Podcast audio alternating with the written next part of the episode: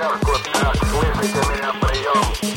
uh, I happen to have a special guest with me today uh, via satellite downlink. Making the world more open and connected.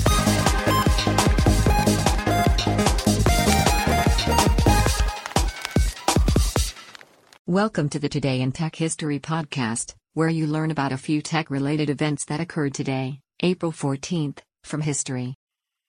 On this day in 1894, Alfred Tate, a former Edison associate, and the Holland brothers, opened a public kinetoscope in New York City at 1155 Broadway, on the corner of 27th Street. It was the first commercial motion picture house. On this day in 1956, Ampex demonstrated the VRX 1000 videotape recorder at the National Association of Radio and Television Broadcasters convention in Chicago. It was the first successful commercial videotape recorder. On this day in 1996, Jennifer K. Ringley hooked up a camera in her dorm room at Dickinson College and set it to upload a picture every three minutes as an experiment. The JenniCam would eventually reach 4 million hits per day at its peak. That's a look at tech history for April 14th. If you'd like some more, go take a look at the year in tech history, illustrated by Scott Johnson. You can find it at tommerrittbooks.com.